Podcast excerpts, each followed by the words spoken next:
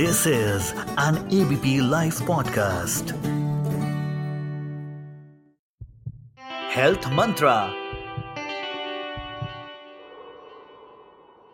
नमस्कार दोस्तों, मेरा नाम डॉक्टर राहुल भार्गव है मैं director of haematology and bone marrow transplant Fortis Memorial Research Institute Gurugram में कार्यरत हूँ आज हम बात करेंगे हीमोफीलिया की क्या हमने अपने पड़ोस में, क्या हमने अपने गाँव में बहुत सारे मरीजों को या बहुत सारे लोगों को सुना है कि उनके घुटनों में ब्लीडिंग हो जाती है, उनको लाल लाल धब्बे पड़ते हैं, उनके जॉइंट्स जो हैं, जो छोटे जॉइंट्स हैं, जो बड़े जॉइंट्स हैं, वहाँ ब्लीडिंग हो जाती है, हाथ उनके डिफॉर्म हो जाते हैं। अगर सुना है तो शायद इन लोगों को हीमोफीलिया नामक बीमारी है। इस देश में प्रति एक लाख लोगों में चार लोगों को हीमोफीलिया से ग्रसित होते हैं। हीमोफीलिया एक वंशागुनत बीमारी है जिसमें हमारा खून जमने की क्षमता खत्म हो जाती है। शरीर बड़ा डायनेमिक है। शरीर में प्लेटलेट होते हैं। थैंक यू डेंगू भगवान, जिसने हमें प्लेटलेट के बारे में बताया। दूसरा प्लाज्मा फैक्टर्स होते हैं जो मिलके प्लेटलेट और प्लाज्मा फैक्टर्स मिलके एक जोड़ में जब भी ब्लीडिंग होती है या कहीं पे भी चोट लगती है,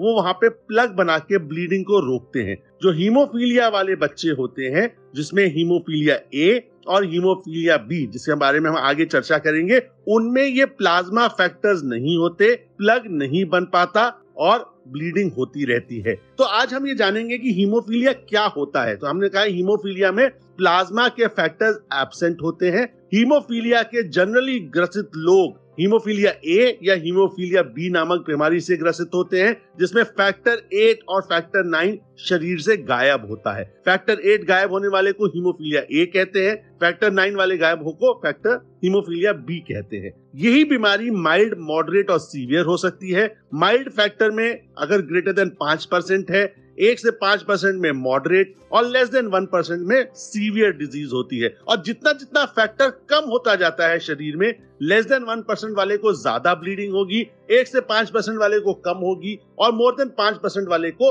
और कम ब्लीडिंग होगी। तो कैसे पता चलता है? शुरुआती लक्षण कहीं पे भी चोट लगी, बच्चे का दांत गिरा, बच्चे का कोई इन्फेक्शन हुआ, कोई बच्चे को इंजेक्शन लगा या कोई सरकमसिजन के लिए गया, वहाँ पे ब्लीडिंग नहीं रुकती तब हमें पहली बार पता चलता है कि बच्चे को हीमोफीलिया है। और जनरली ये निन्यानवे प्रतिशत में मेल चाइल्ड को अफेक्ट करता है, क्योंकि फैक्टर एट और फैक्टर नाइन एक्स क्रोमोजोम पे होता है। और एक्स एक्स फीमेल होती है एक्स वाई मेल होता है। तो एक मान लीजिए, एक एक्स क्रोमोजोम चला गया, पुरुष के पास दूसरा एक्स तो नहीं है प्रोटेक्ट करने के लिए। इसीलिए ये वंशागुनत बीमारी जनरली मदर से मेल चाइल्ड में आती है, फीमेल चाइल्ड में नहीं आती। इसीलिए हम कहते हैं, शादी के पहले, जैसे हम जन्म पत्री मिलाते हैं, वैसे ब्लड पत्री मिलाना भी आवश्यक है, जिससे थैलेसीमिया और हीमोफीलिया जैसी बीमारी बच सकती है। तो अगर आपके परिवार में किसी को भी अत्यधिक चोट लगने पे ब्लीडिंग होती है, महीना ज़्यादा आता है,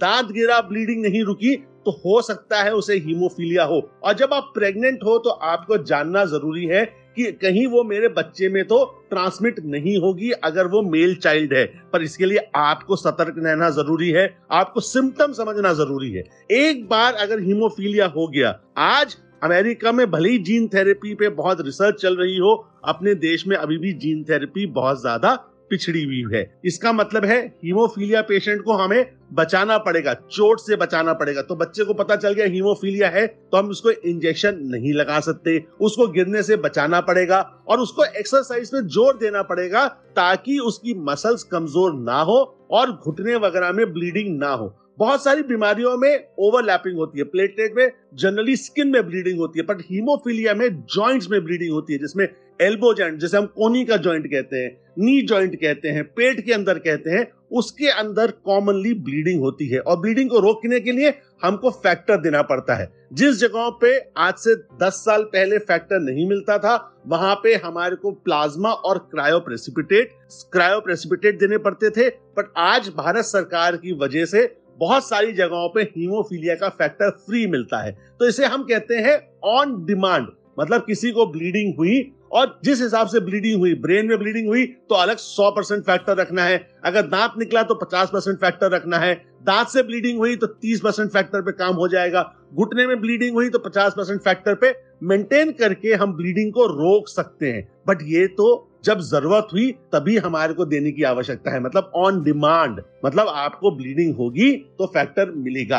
अब नई पद्धति आ गई है प्रोफाइलेक्टिक थेरेपी जिसमें क्योंकि फैक्टर हम में आप में और जो नॉर्मल पर्सन है, उसमें रूटीनली बनता है रूटीनली खत्म हो जाता है। उसी प्रकार को मिमिक करते हुए हम फैक्टर को हर ऑल्टरनेट दे देते हैं, जिसे हम प्रोफाइलेक्टिक तरीका कहते हैं। प्रोफाइलिसिस से ब्लीडिंग कम होती है डिफॉर्मिटी कम होती है। क्यों? क्योंकि बार बार बार बार घुटने में ब्लीडिंग होने से जॉइंट खराब होता है, उसकी चलने की कैपेसिटी खत्म होती है और वो अपनी जगहों से जिस भी जगह पे कार्यरत है, उसको उसको छोड़ना पड़ता है। तो ऐसे बहुत सारे लोग अंदेशा है कि देश में कुछ अठहत्तर से अस्सी हज़ार हीमोफीलिया ए और बी के मरीज़ होंगे।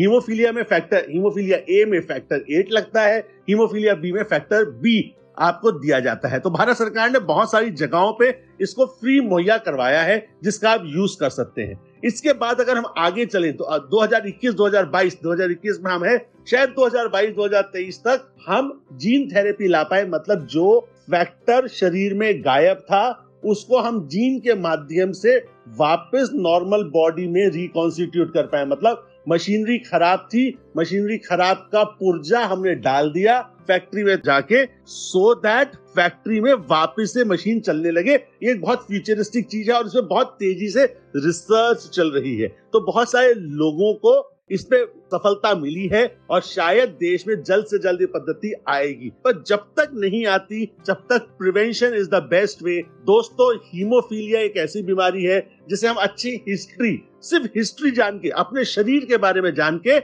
हम आगे बढ़ सकते हैं। ज़्यादा ब्लीडिंग कहीं से होना हीमोफीलिया का संदेश हो सकता है और कभी भी मेल चाइल्ड हो, जिस भी घर में हीमोफीलिया चल रहा हो उसमें प्रेगनेंसी में ये देखना आवश्यक है। अगर मदर हीमोफीलिया कैरियर है तो बच्चे को, लड़के को मेल चाइल्ड को चांसेस हैं तो उसे हीमोफीलिया होने की संभावना हो।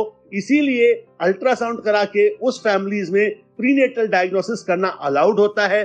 बच्चे का हीमोफीलिया टेस्ट करना अलाउड होता है और अगर हीमोफीलिया से बच्चा ग्रसित है तो कई जगहों पे सोसाइटी में बात करके अबॉर्शन भी अलाउड होता है। तो आप डरिए मत, शरीर को पहचानिए, जानिए, क्योंकि तो बहुत सारी बीमारियों का इलाज संभव है, पर जब तक आपका पार्टिसिपेशन नहीं होगा, हम स्वस्थ और समृद्ध भारत नहीं बना पाएँगे। धन्यवाद।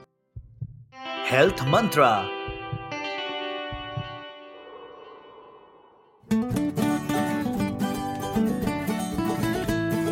This is an ABP Life podcast.